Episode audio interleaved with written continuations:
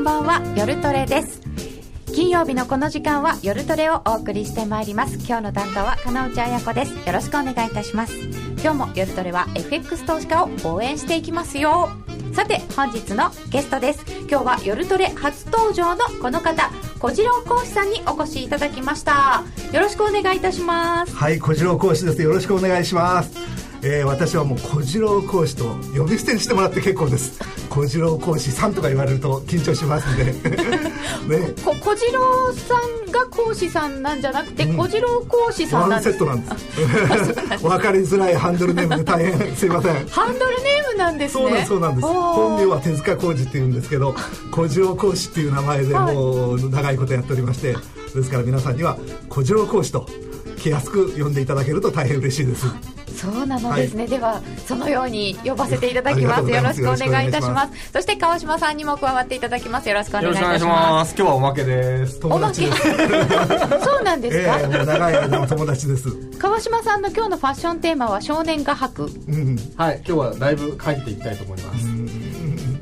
美脚って言われ美脚って言われ出られる番組って少ないですよですね、あ今日大阪37度味っていただいておりますね。本当暑いですよね、まあそんな中今日は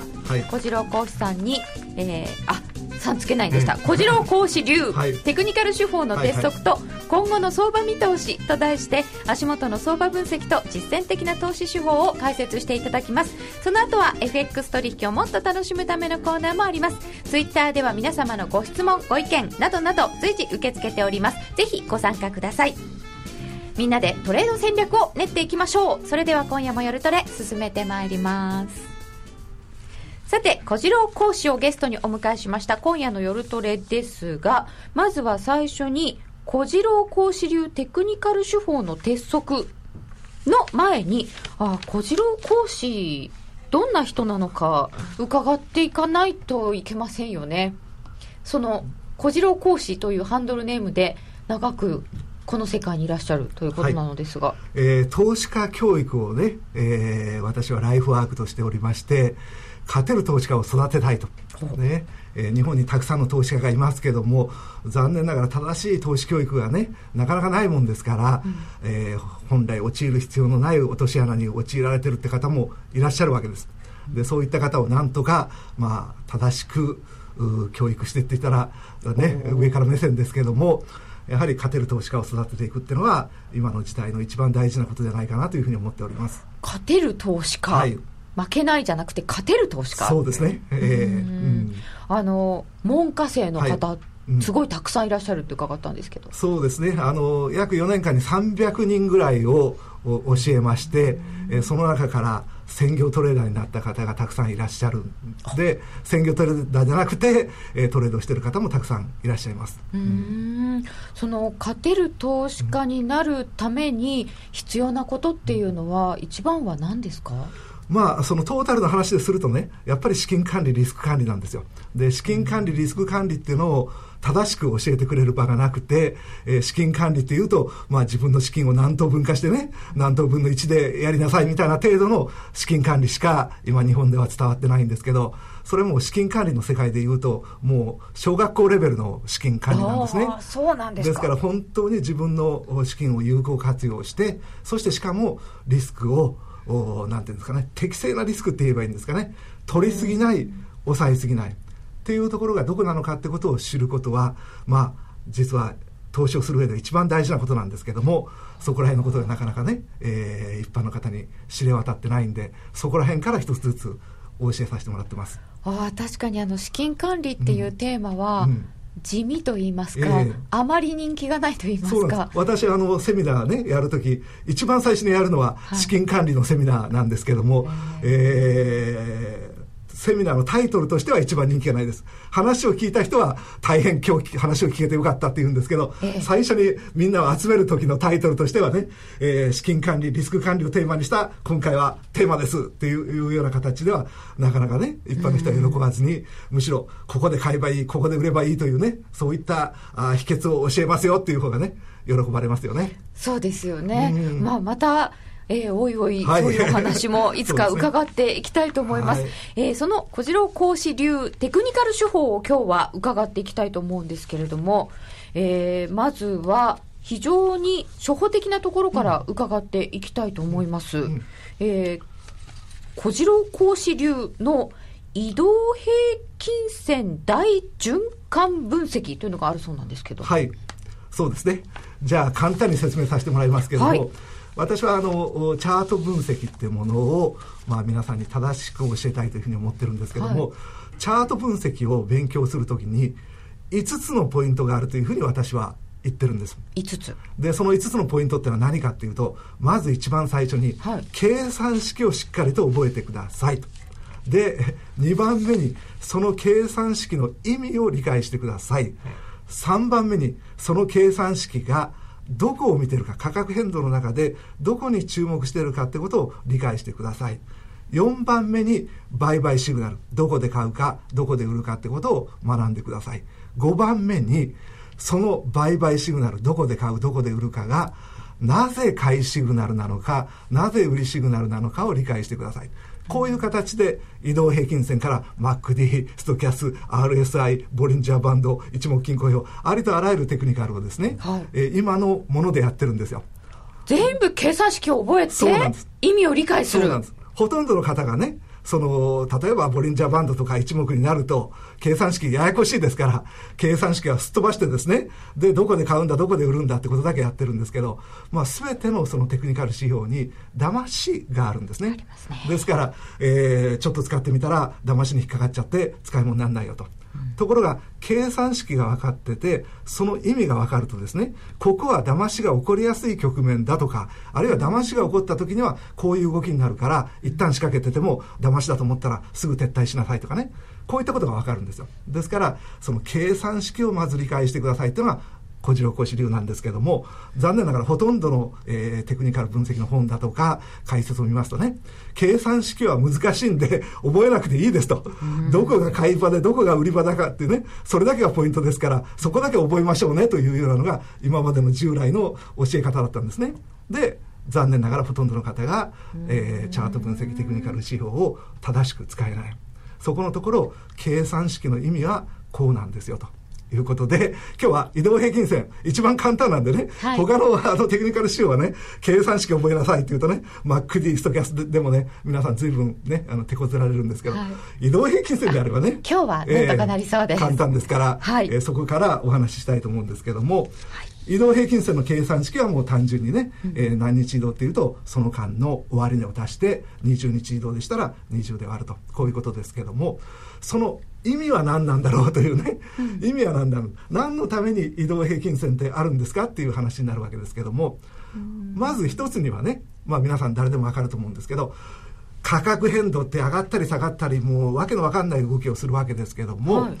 移動平均線にしますとこのわけのわからない動きが滑らかになって、うん、今現在ちょっと上がって下がってきたなとかいうようなね動きが非常に分かりやすくなります。そういった意味がまあ移動平均線には一つありますけども実はもう一つ大事な意味があるんですね、はい、で移動平均線の大事な意味って何かっていうと過去何日間かの平均的な買い値あるいは平均的な売り値これが分かるっていうところが移動平均線の意味なんです、まあ、移動平均線に関してはほとんどの方がそこら辺までは分かってらっしゃると思いますけどもですから移動平均線を極めてる方はどこを見てるかっていうと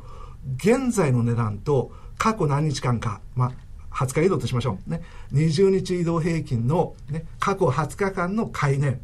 現在の値段、それを比較するっていうのが移動平均線の極意なわけですね。はい、じゃあ比較してどうするんだいっていうと、過去20日間に買った人の平均的な人が、今現在どれぐらい儲かってるんですか、どれぐらい損してるかっていうことが分かるわけです。ああそういう意味になりますよね。そうなんです。で、まあ、この話後でもう一回繰り返しますけども、うん、売買シグナルとしてはね移動平均線の売買シグナルっていうのはこれありとあらゆるチャート分析の中で一番有名でゴールデンクロスデッドクロスってことはチャート分析をやってない方も名前知ってますよね。ねゴールデンクロスデッドクロスよくご存知でしょ、うん、でゴールデンクロスが買いだデッドクロスが売りだってことは誰でも知ってるんですけどもなぜゴールデンクロスが買いサインで、うん、なぜデッドクロスが売りサインなんだということになると、やっぱり半分ぐらいの方はね、いや、意味は分かんないんだけど、ゴールデンクロスは昔から買いっていうよねと、デッドクロスは昔から売りっていうよね、だからそれでやってんだって方がほとんどなんですけども、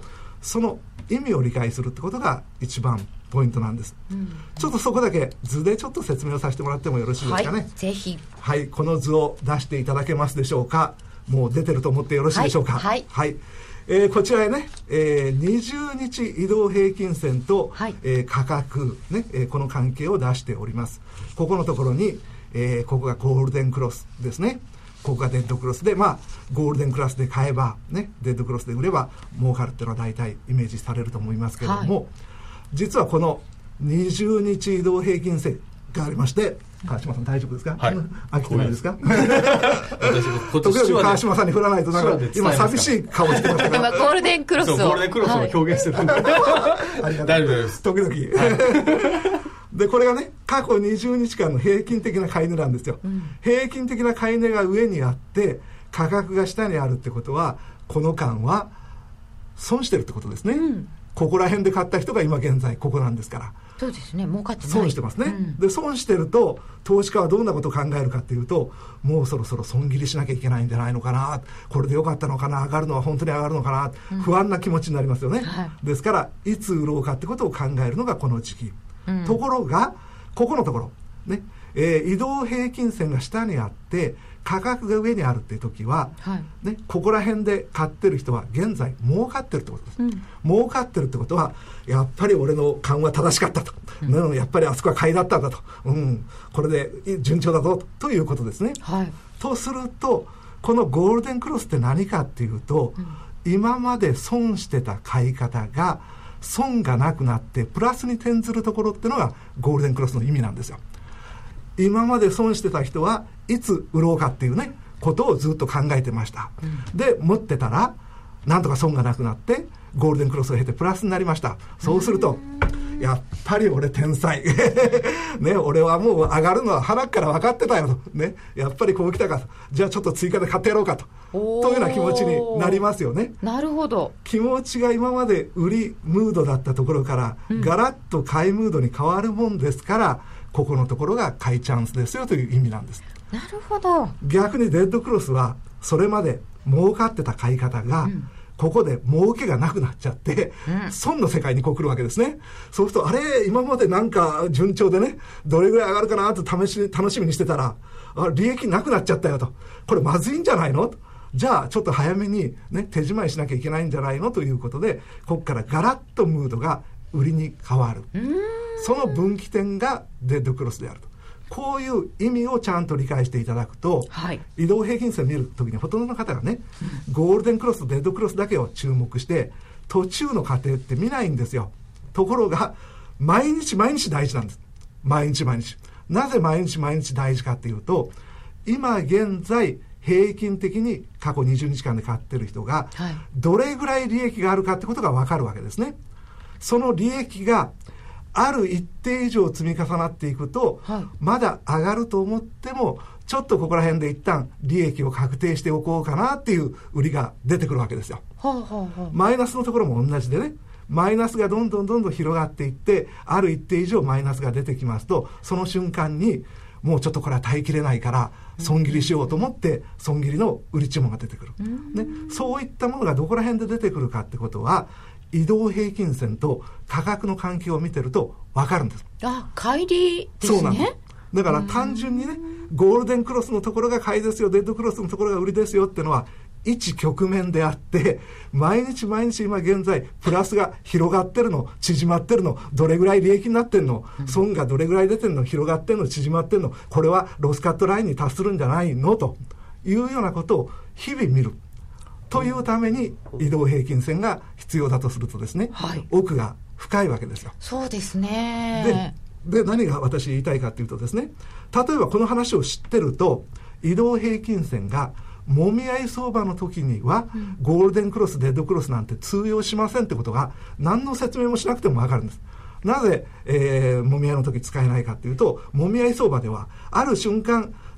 移動平均線が上に来たと思うと次の瞬間には下に来る、うん、儲かったと思うと損する。儲かったと思うと損するの繰り返しでしょ？儲かった損したの繰り返しの時に、うん、ようやくゴールデンクロスしたからといって喜びはないわけですよ。今までずっと損だったのがプラスに転じたってことでやったぞと。こういうふうに思うのがゴールデンクロスですからもみ合い相場の時にはゴールデンクロスデッドクロスは通用しませんよなんていう話はね何も説明をしなくてもこの計算式の意味さえ分かってると自動的に分かるわけです。そういう気分が納得いきますね、はいはい、そういったことを一つ一つ紐解いていくと全てのテクニカル指標が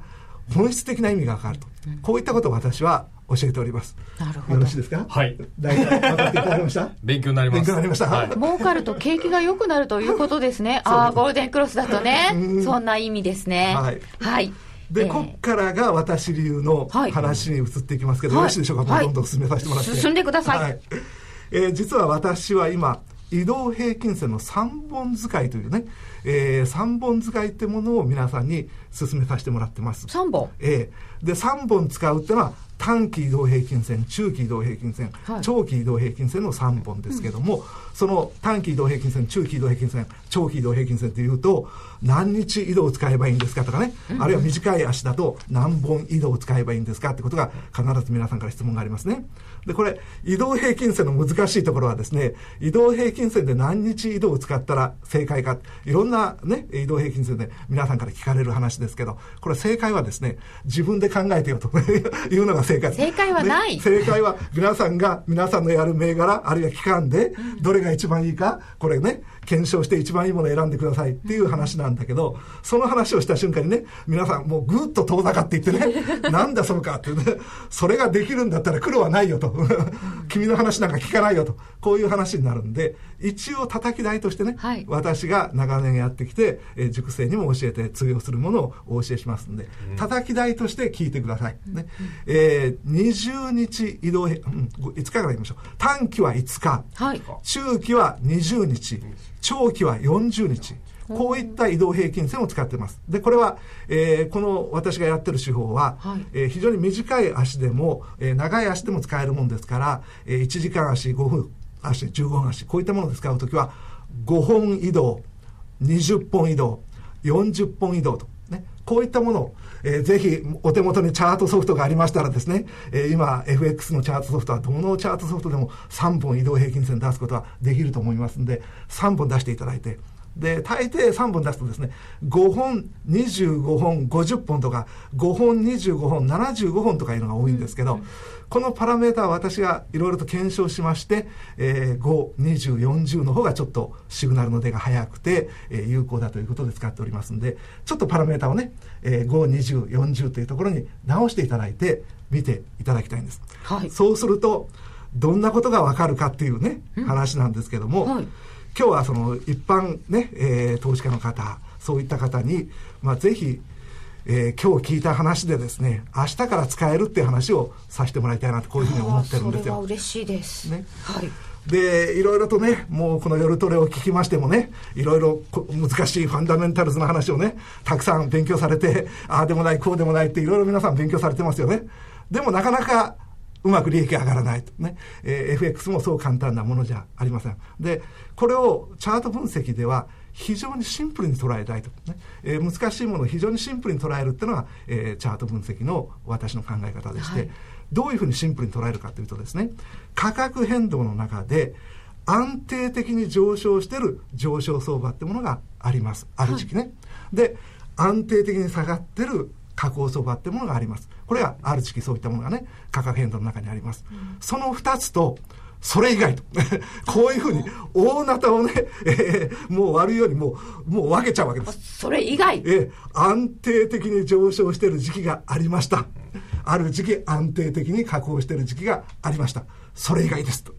で、それ以外の時にね、皆さんどうやって取ろうかなって言ってね宿泊されてるのがもう一般投資家の方なんですよ。でもちろん皆さんねそれ宿泊されてなんとか少しでも取ろうとされるのはいいことだと思いますけども残念ながら簡単な話ではありません。そうですね。今現在のような相場付きでですね利益を上げるっていうのはプロでも難しいんですから一般投資家の方には非常に難しいわけです。ただチャートを見ていただくとねそのチャートの中には非常に分かりやすい誰でも取れるっていう時期があるんです。その誰でも取れるっていう時期をしっかりと取ってますか？というのがトータルで利益を上げる時のポイントで上がったり下がったりわけのわかんない時に取れませんって言ってね悩む必要ないんです。誰も取れないんだから。ただしこの取れるっていう時に取り逃がしてる方がたくさんいらっしゃるんですね。本来は取れるのにそこで取んなきゃいけない、ね、そうそう。例えばアベノミクスの時にね為替でも大幅に円安になりました、うん、株でも大暴騰しました。ところが指を加えて見てるって方がたくさんいらっしゃる。なぜ指を加えて見てるかっていうと自分が見た時にはもう上がってた。これが一つ、うん、で運よく買った人も買ってからしばらく上がるとねもうすぐ利益確定しちゃうんですよ、うん、なぜ利益確定するかっていうと過去そんな大きな動きがなかった。もうこれぐらい上がったら十分だってことであっという間に利益を確定して、うん、一旦利益を確定した後は下がってくれたらまた買うんだけどなと思いながら上がっていくのをもうただ単にねああ上がっていっちゃったと思ってね指を加えて見てると、それがもったいないんですね。もったいなかったですね。だからポイントは、その大きく動いてる、誰でも取れるところをしっかりと取ってますかということが、私はすべての為替投資家にね、えー、お伝えしたいことで、はい、で、取りにくい時を取るのは、無理ですから、その時は楽しみながら、当たったり外れたりを楽しみましょうと。で、トータルの利益はそこで取りましょう。で、その安定的に上昇してる、安定的に下降してるところを見抜く方法を今日は皆さんにね、はい、お教えしたいと思うんです。はい、えー、先ほど3本の移動平均線を使うという話をしました。はい、ね、冷やしで言えば5日、20日、40日。で、これ、えー、短い足でも使えるんです。1時間足でも15分足でも使えますから、うん、えー、皆さん好きなチャートをね、開いてもらって、その時は5本、20本、40本という移動平均線を出してください。ね。安定的な上昇があったところを皆さん見てください。皆さんのチャートでね。はい、その時には必ず上から短期、中期、長期という並び順になって、3本の移動平均線が右肩上がりなんです、うん、ちょっとこのチャートを出していただけますかね。これもう出てます。今、ドル円の冷やしが出ておりますが。これドル円の冷やしです。今もうわけわかんないですよね。こんなところでね、えー、一生懸命取ろうとしたってね、それはもう取れないですよ。ところが、こういう時があったわけでしょ？こういうところがね。あったんですよ。こういうところの時に見ていただくと、一番上が短期です。二番目が中期です。一番下が長期です、ねえー、こういう3本の並び順がこの並び順になって、うん、3本とも右肩上がりっていうのを確認した瞬間、うん、ここで買いますでどこまで持ってるかっていうとこの並び順が変わらない限り持ち続けるところが最後にここで並び順が変わりますねここで短期と中期がクロスするわけですよ、はい、そしたらここで終了なんです。でここからここまでを取ると。で、こっからここまでを取りましたら、その他のところは当たり外れ当たり外れでね、え若干損が多かったとしても、トータルで利益になると。ちょっと他のチャートでもね、確認していきます。はい、よろしいでしょうか？えっ、ー、と、一つご質問が来てます。日本じゃダメなわけは何ですか？はい。えー、日本の移動平均線の中には、非常に騙しが多いんですね。うんはい、えー、先ほど言いましたように、もみ合い相場とかいうようなところになりますと、日本の移動平均線が全く使えなくなるんですけど、うん、この3本の並び順を見るときに、この並び順が上から短期、中期、長期じゃないこの時は、もうやっちゃいけない時、儲からない時っていうものがわかるわけですね。えー、これは初めて3本使ってわかるもんですから、えー、3本使いってのをお勧めさせてもらってます。はい。よろしいでしょうか？はい。じゃあ他のチャートをね、ちょっと確認して、まさにそうなってるか。はい。これ、下げトレンドの時ですけどね、えー、ユーロポンドの冷やしでございます。ユーロポンドの冷やし。はい。えー、下げトレンドの時の特徴は、一番下に短期真ん中が中期一番上が長期ね、えー、必ずこうなりますそして3本の線が右肩下がりというのを確認したらそこのところで売りを作っていきます、うん、でこの3本の線がえー、この順番の限りは持ち続けますから、この時点ではまだ持ってるわけですね。はい、で、やがて、もし上がってくるとしたら、短期移動平均線がこう上がってきますから、中期移動平均線とクロスしてきますんでね。クロスしてきたら、そこで、それにて終了というような形で見るわけです。非常にまあシンプル。ね。でもちろんこのやり方でやっても、はい、トレンドが小さかった時には利益出ません、ね。えー、損することももちろんあります。このやり方の一番いいところは何かっていうと必ずこういったような大きなトレンドっていうのがそれぞれの銘柄にありますね、うん、こういう大きなトレンドの時には必ず今言った並び順になるんです。ですから大きなトレンドを本来取るべき、ね、幅こっからここら辺までというものをしっかりと取れるっていうのがこの手法の一番いいところで私が入門者の方にね、えー、お伝えしたいことはポイントは取りやすいところをしっかり取ることなんですよ、うん、取りにくいところをどうやってね取るかっていう頭を悩ましてもダメです。ね。それはもう遊びでやってもらって本来取りやすいってところを取り逃がしなさないようにしようというのが私の話なんですけども、はい、これがしっかりと取れるのがこの手法なんです。そうですね。1年トータルで見たらきっとこういうことが何回かあって、はい、そこで利益を取っておけばいいんですよね、うん、そういうことです。そして、えー、この移動平均線ですけれども、うん、なんとなくこうそうなってる時があるのは、これ見ればわかるんですけれども、はい、でもいろんな時があるわけですよね、はい、ちょっと他のチャートで見てみましょうか。はいこれがカナダドルのね、はい、えー、冷やしでございますけども、えー、10ページですね。カナダドルの冷やしですと、まあ、こういった形で上げ相場の時は上から短期中期長期。下げ相場の時は下から短期中期長期、うん、えー、短期中期長期とありますね、はい、こういったような状態だとここら辺で買ってここで手しまうと、うん、こんな感じです。ここのね上げ相場は割と明確ですけどもここら辺で買ってここで手締まうと。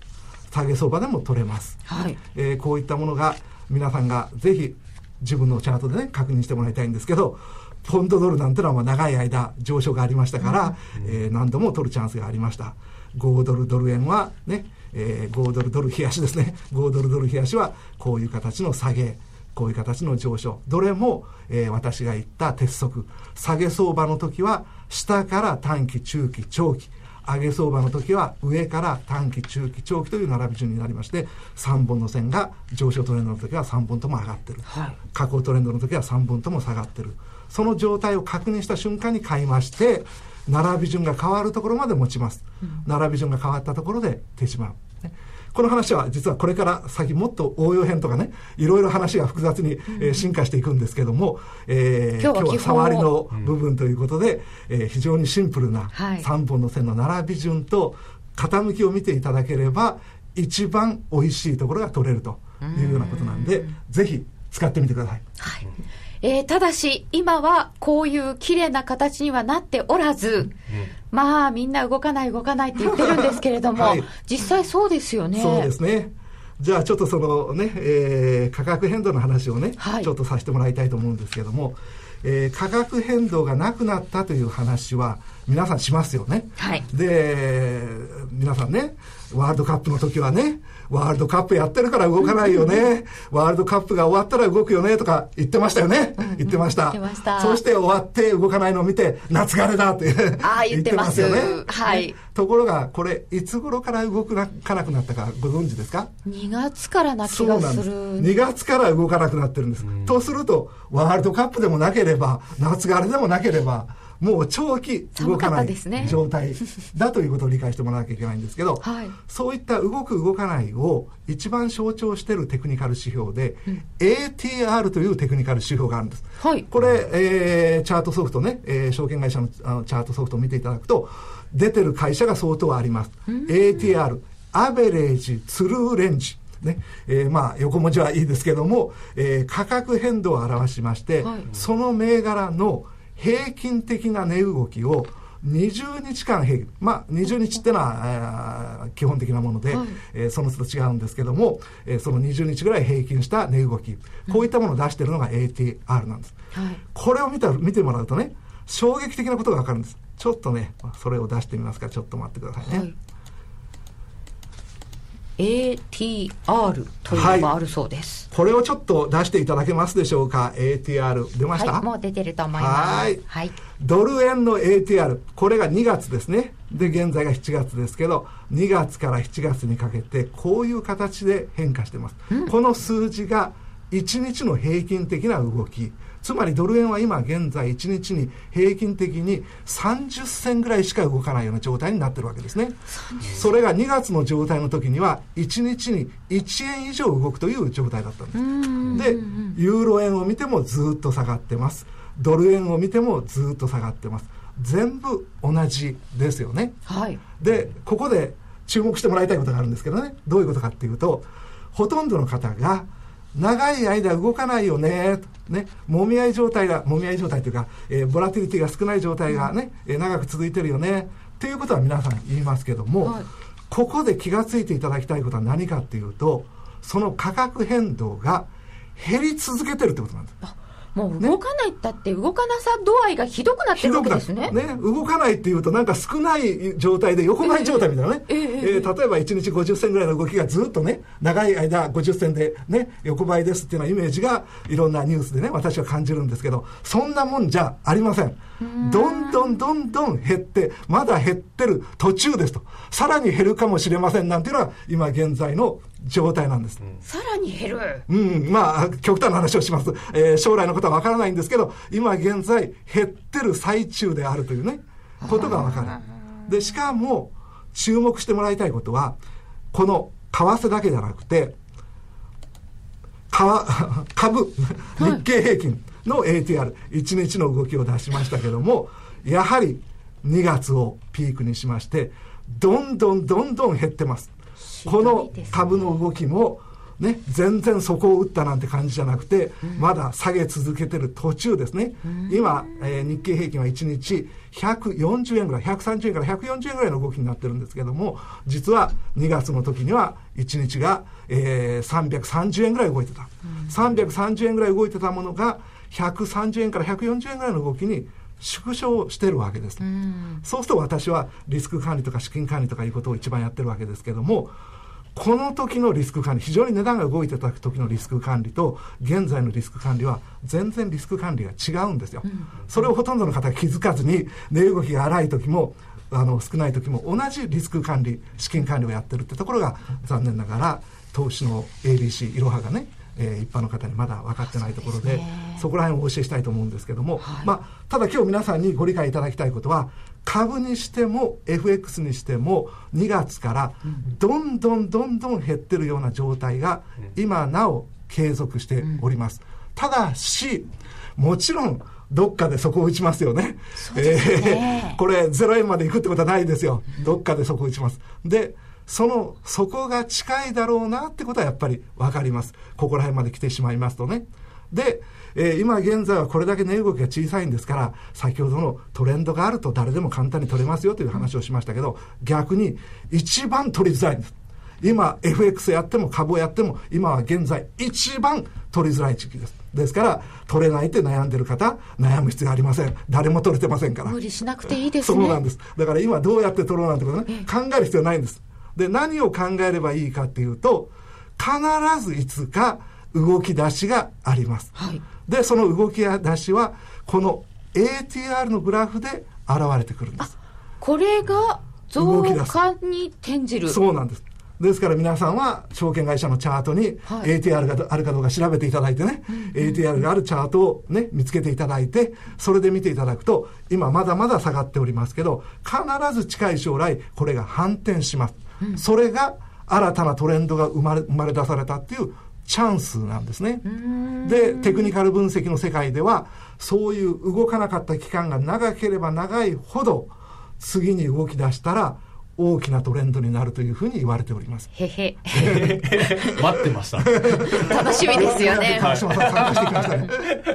生きてますね。はい、生きてますよ。これでも、本当にあの、こんだけ低下したら次大きいだろうなっていうのはよく言われてるんですけれども、それって数字でもわかるんですか？あの、やっぱりね、あの、世界中がね、金余りということで資金があるわけでしょ？ところが、投資先がないんです。だから、アメリカの株価が上がってる上がってるって言いますけども、加熱感のないね、えー、上昇って言いますよね。皆さん、コアゴア、コアゴアやってるんですよ。ね、ね、それが、たくさんまだね、はい、余裕のお金があります。そのお金を残念ながら今は使ってない。うん、でこれが明確なトレンドができたところでそれをどっとつぎ込むわけですから次に出たトレンドが大きいっていうのはそういうことなんです。ただし、はい、それがどちらの方向になるかっていうのはこの ATR の動きだけでは分かりません。ですから ATR がそこを打って上げ出した時に、その上昇なのか下降なのか銘柄ごとにね。それは移動平均線で、うん、それは他のもので見ていただいて、うん、でその動いてる方向についていただくっていうのがテクニカル分析のね、えー、基本でございます。さて今のところまだ動き出し待ちという感じですけれども 現在でもこれならお勧めできるという注目の通貨ペアはありますか、はい、そうですね。こういう状態ですからねなかなか難しいんですけども、ねえー、このチャートを出していただけますでしょうか、ね、ここへちょっと私のキャラクターが出ておりますけど。なんか嬉しそうですよ。喜んでますよね。はい、えー、喜んでいいのかどうかわかりませんけど、ユーロプンポンド。ユーロポンド。ユーロポンドは安定的に下がっておりまして、で、まあ、ちょっとね、昨日あたりからちょっと上がってきてるかもしれません。えー、これからこの短期と中期がクロスしたらおしまいなもんですから、うん、えー、そこのところまでってことなんですけど、今のところ継続、ね、の状態が続いてます。で、正直言ってね、はい、こういうような下降トレンドがあるときに、どこで仕掛けるかって本来ここら辺で仕掛けるのがいいわけですよ、当たり前の話ですけど、だから今現在の仕掛けとしてはタイミングは遅いんですけども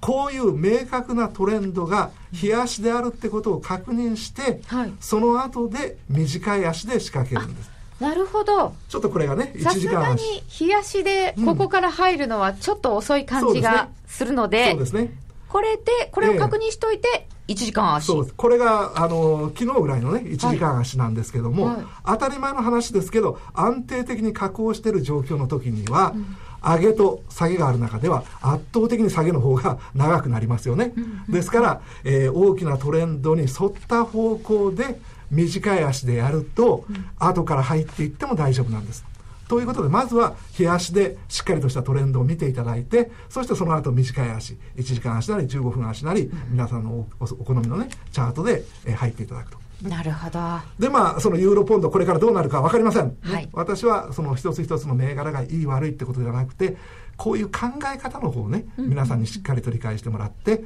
えうまく生かしていただければ、え私は為替でね、はい、一般の方もですね利益を上げることは十分に可能なことだと思っておりますんで。ちょっとご質問が来ているのでいいですか、はい、えー、アベノミクス相場のように利益を取れることってそんなにないでしょうか、うんあの、アベノミクスというような、あれが約半年以上ですね、上げ続けるというようなことがありましたね。そういったのは、これから先、また第2のね、えー、アベノミクス相場があるっていう可能性はなきにしもあらずですけども、はい、そんなのはしょっちゅうはないですよね。毎年はない。大体1年の中にしっかりしたトレンドっていうのは上げで1回下げで1回っていうのが基本です。でも年に2回あるってことです。ね。で冷やしベースの今話をしましたね、冷やしベースでそういうところであるんでその冷やしベースでそういったものを見つけてで為替のトレーダーは1時間足だとか、15分足だとかいうもので十分楽しめますからその時にやはり冷やしのトレンドと合った方向性で仕掛けていただくってことが一番ポイントでね、うん、えー、冷やしのトレンドと逆方向で仕掛けるとこれはもう短期間で、えー、あっという間に逆に動いてしまいますから、はい、えー、そういったことを意識していただければいいんじゃないかと。そういうようなチャンスであればアベノミクスのような極端な動きじゃありませんけど、うん、チャンスはいくらでもありますんで、はい、ぜひ楽しみにしてください、えー、資金管理のお話はまたいつかしていただくんですけれども、はい、FX のレバレッジ何倍が適正ですかというご質問もいただいております。簡単にいいですか、はい、えー、レバレッジというね、えー、見方は実は浅くてですね、これ、ごめんなさいね、浅くてっていうのはどういうことかっていうと、レバレッジっていうのは現在ね、実際に使ってるお金と実際に買ってるものの差ですよね。はい、ところが、その買ってる銘柄がすごく値動きが大きい銘柄とねすごく小さい銘柄があるじゃないですか、うんうん、すごく小さい銘柄だったらレバレッジを大きく使ってもそんなにリスクはないんですよ、そして逆に値動きが荒い銘柄だとレバレッジは低くしても安心じゃないという話になりますね、うん、そうですねそうするとレバレッジだけで考えちゃいけませんねで鉄則はですねトレードの世界では1回仕掛けました、それが逆方向に行きましたという時に自分の投資用資金が2%減ると。これがトレードの世界で鉄則なんです。2%。2%。100万円で運用しました。この方は1回トレードしてそれが逆方向に行って失敗に終わりました。2万損しますと。いうものを意識していただいて自分自身が1回トレードした時に失敗した時にその2%に大きければリスクの取りすぎ2%より少なければもうちょっとリスクを取ってもいいですかねと。ただこれは、えー、プロのトレーダーの話でございますから一般のトレーダーはもうちょっとね、はい、逆に抑えめかもしれませんし、あるいは少額投資家っていう方は、はい、えー、1000万2000万ね投資金がある方に比べればもうちょっとリスクを取ってもいいというところがあるんですよ。パーセンテージは上がっちゃいますよね。上がっちゃう。というのは何かというとね、えー、10万20万30万をね損したっていうのは取り返すことができるでしょ、うん、ところが1000万2000万を損したっていうのは取り返すことがなかなか簡単じゃないですね。ですから少額投資家の方は、えー、若干リスクは高めでも OK って、そういうような話がありますんで、はい、この話はまた時間を改めてですね、はい、じっくり次回の夜とね 次回またおいでいただいてお話をいただければ嬉しいなと思います、本日は夜トレには初登場でいただきました小次郎更新にお話伺いました。ありがとうございました。川島さんどうもありがとうございました。川島さんありがとうございました。私のあの貢献人です。もういてくれるとお守りということだったので。川島さんがいるから安心して私が喋れるいやいやいやよかったです。今日はありがとうございました。あのロングセラーラジオソニー EX5M2 好評発売中。高級感あふれる大型ボディに大口径スピーカーを搭載。短波放送のほか AM、FM も受信可能です。卓上型ラジオ EX5M2 乾電池 AC アダプター付きで税込1万8360円。送料500円お申し込みお問い合わせは0335954730ラジオ日経通販ショップサウンロードまで。毎週金曜夜更新。和島秀樹のウィークエンドストック。では私和島がファンダメンタルズで個別銘柄分析。福永がテクニカルでマーケットを徹底検証。今なら登録された最初の月の聴取料税別476円がなんと無料になります。無料？本当に？試しに聞いてみたいなと思っているあなたぜひこの機会をご活用ください無料キャンペーンの詳細は和島秀樹のウィークエンドストックウェブサイトをご覧ください当たったら褒めてねさて、ここからは FX プライム by GMO の選べるミラートレーダーを紹介するコーナーです。いつものように、花子ちゃんと FX プライム by GMO の小杉さんにお越しいただいています。はい、よろしくお願いします。よろしくお願いいたします。さてさて、花子ちゃんのデモトレ、はい、今週はどうなってますか？はい、今週もプラスでした。続いてますね。続いてますね。2週間前がマイナスだったんですけど、先週もプラスで、今週もプラスだったので、だいぶまた調子が良くなってきました。ほうほうほう具体的にはどんな感じで？はい、あの、加納内さんがお休みの間にちょっとストラテジーを入れ替えたんですよ。あ、はい。4つ入れ替えまして。4つも？はい。はい、そうなんです。で、今は、えっ、ー、と、計20個でまたやっているんですけれども、うん、今週は、プラス7168円でした。累積でどれぐらい累積ですと、4月22日以来で、プラス4万4456円です。あ、なんかコツコツ貯めてきましたね。貯まってきましたよ。うん、というわけで、あの、今週もプラスだったんですが、かなり取引回数が多くてですね、はい、こちらが詳細になっております。えー、稼働したストラテジーの数も多かったんですけれども、まあでもそれぞれ1回っていうストラテジーも多くて、うん、で、やっぱプラスのストラテジーが多かったことでトータルもプラスになったんですけれども、えーと、この中でですね、はい、なんかマイナスが最近多いなと思っていながらちょっと放置していたストラテジーもあったんですけれども、うん、これはちゃんと現実を見なければと思いましてもう一度ストラテジーをカードを見直してみたところ、うん、あれなんでこれ入れたのかなっていうようなのが2つありまして、うんはい、それを外しました。今日外しました。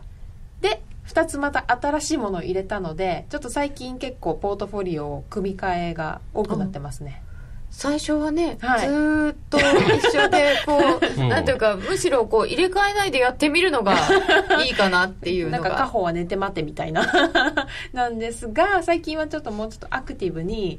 自分でも、あのー、頑張ろうと思いまして。後で見たらなんでこれ入れたかなってなってる そうなんですなのでちょっと見ていただきたいんですけれども、外したストラテジーがですね、はい、ゼウス FX というストラテジーの豪ドルニュージードルです。ゼウス。ゼウス。うん、全知、全能の神。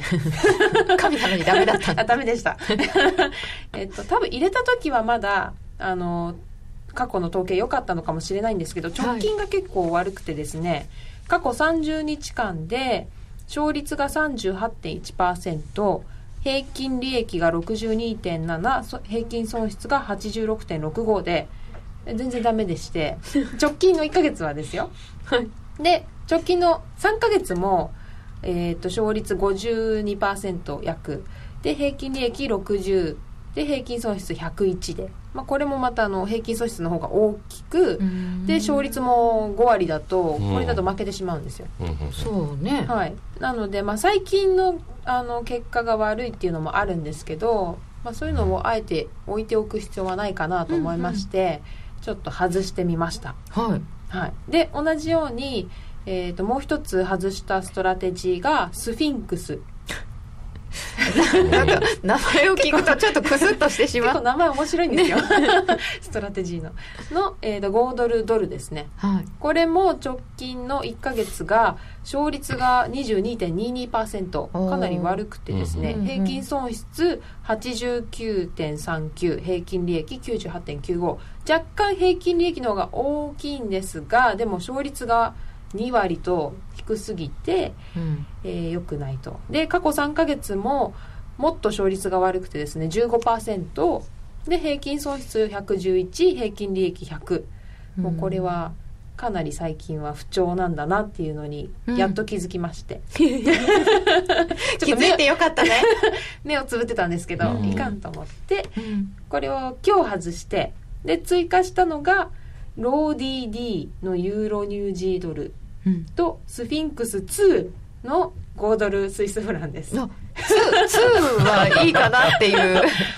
そこ大丈夫かな？多分進化したんですスフィンクスが。スフィンクスがね。はい。勝率どれぐらいなんですか？あちょっとこれ詳しいデータ今日持ってないんですけど。でもあの直近すごくあの調子よくって。えこれは今日入れたんですね？今日さっきはい午前中に見直して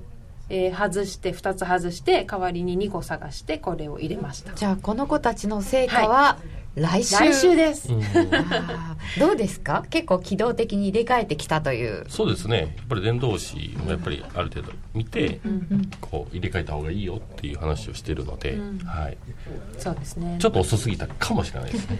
いやなんか待ってればいいのかなと思ってたんですけど、うん、あこれはちょっともうちょっと私も手を加えた方がいいのかなと最近気づきまして頑張っております。そこの判断基準がなんか明確になんか欲しいですよね。あこうなったら入れ替えようとか、うん、勝率例えばじゃあ、えーと、60%だったものが、まあ、30%になったからもうややめちゃおうとか、うん、それは定期的にこのストラジーカードみたいとわからないですからね、メンテナンスする基準をじゃあ、ね、ちょっと作ってみるといいかなという、じゃあ今回どれぐらいで、えっ、ー、と切ったかっていうのを、まあ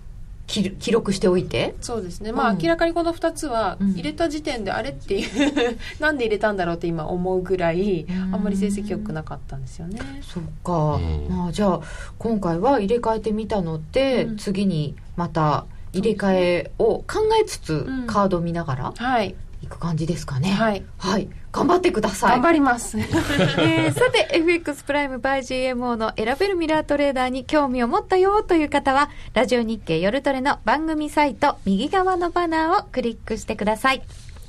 今話題のシステムトレード、選べるミラートレーダーが FX プライム by GMO でもついにスタート。選べるミラートレーダーでは、ストラテジーと呼ばれる運用実績の高い投資戦略を選択するだけで、24時間自動で売買、収益チャンスを逃しません。また、為替のプロが厳選したストラテジーのパッケージ、ストラテジーパックも多数ご提供しております。システムトレードを始めるなら、FX プライム by GMO の選べるミラートレーダーをご利用ください。株式会社 FX プライム by GMO は関東財務局長金賞第259号の金融商品取引業者です。当社で取り扱う商品は価格の変動等により投資額以上の損失が発生することがあります。取引開始にあたっては契約締結前書面を熟読、ご理解いただいた上でご自身の判断にてお願いいたします。詳しくは、契約締結前交付書面等をお読みください。花子ちゃん、小杉さん、ありがとうございました。ありがとうございました。気になるレースが今すぐ聞ける。ラジオ日経のレース実況をナビダイヤルでお届けします。開催日のレースはライブで、3ヶ月前までのレースは録音でいつでも聞けます。電話番号は0570-008460 0570-008460 0570を走ろうと覚えてください。情報量無料かかるのは通話料のみ。ガイダンスに従ってご利用ください。CD 金井さやかの90日で仕上げる TOEIC テストステップバイステップコーチング好評発売中。500分にも及ぶ音声ファイルとボリュームたっぷりの PDF ファイルを1枚に収納。しっかり確実にテストに向けた指導を受けることができます。お値段は税込5400円送料500円。お申し込みお問い合わせは0335954730ラジオ日経通販ショップサウンロードまで。夜トレ高野康則の今夜はどっち？このコーナーは真面目に FX FX プライム by GMO の提供でお送りいたします。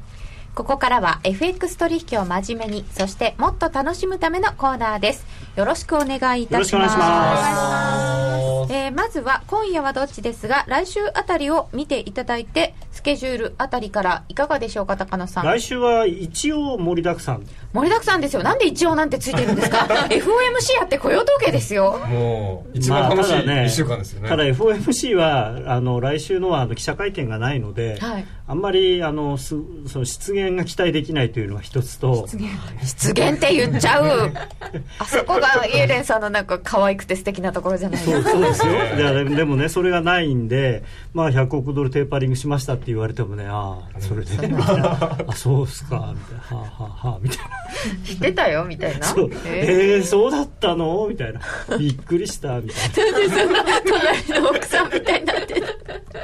やだからまあまあそういうことなんで。すよねだから、はい、FOMC というかイエレンさん的にはもうあのちょっと早いですがジャクソンホールぐらいまでは特に話題がないのかなとなんか消化試合みたいですね。はいそうなんですね、うん、でジャクソンホールまだ日にちがわからないというよくわなんか不思議な。8月後半？後半のはいだからまあどっちかぐらいの感じな第3週か第4週かぐらいなんでしょうけど、はい、で、まあ、あとはやっぱり ADP と雇用統計ですかね、はいでああと GDP がありますね第一四半期の、はい、これは結構大事かもしれないですね。ああの全部雪のせいだで前期がすごい落ち込んでますからね。だから発射台低いんでものすごくいい数字が出るはずではあるんですよね、うん、だからまあ前期がマイナス2.9で今度でも例えば、まあ、一応予想の真ん中は2.9プラス2.9ぐらいなんですけどこれが例えばプラス3.5とかで、まあ、3.5としてもですよ。それ足して2で割ったらいくつなのみたいな話なんですよね。そうすごいしょぼいんですよ実は。平均しちゃうと。そう。だからプラス2.9なんかだったら要はプラマイゼロってことじゃないですか、うん、前期は成長なし。そう言われてみればそうですよね。ね、いくら雪のせいだってあのマイナスはマイナスすぎますよね。で前期がゼロってことは後半どんなに頑張ったって例えば後半4%成長が2四半期つなが続いたとしても結局1年通してみるとプラス2%しかならないんですよね、まあ、IMF もね下方修正しましたし、うん、そう。まあ、そうなんでしょうけどでもそれってドルになんか影響あります？まあでもやっぱり利上げの期待というのはよくやっぱりよく考えたら利上げしてるするっていう感じじゃないよねっていうふうになると思うんですけどねだからやっぱりちょっとねあのであとまあ雇用統計にしてもあのどんな数字出るかわからないですけれども前回すごく、まあ、雇用統計は逆で前回がすごく良かったので、まあ、28万8000人だったんで今回がまあ少し減るだろうという予想ではありますけれどもそれが意外と少しじゃなくてすごく減っちゃったりするとあれっていう。であとはそうですね。あの平均時給なんかが今回はあの前回、えー、2%だったのが、はい、2.2っていうふうに伸びるだろうと思ってますからこれが伸びなかったりするとなんか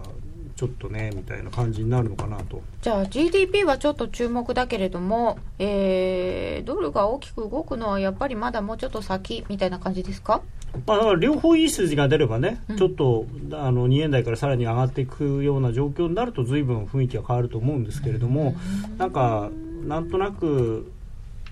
まあ悪くはないけどよくもないねっていう感じになるのかなと。ユーロの話をあんまりしてないうちに24分になってしまったので、はい、とりあえず高野さん今夜はどっち今日これからの方にアドバイスを。これねチャートが出ないんですよね。さっきからやってるんですけどなぜか。なぜでしょうか。じゃあパスワード違わないんだけど。ID が違うんじゃあその間に個人的にはさっきの GDP で、はい、いつもの雇用統計みたいに数字がよくってバーンって動いてでも実は半分にしたら大したことないんじゃないかって言って 落ちてくるんじゃないかっていうのを今ふんふんって聞いてたんですけど。じゃあここ数か月のように、ね、あんな雇用統計天井みたいな？のの GDP 版がもしかしたら出ちゃう？天井は雇用統計まで取っといてよって。先に出ちゃうかも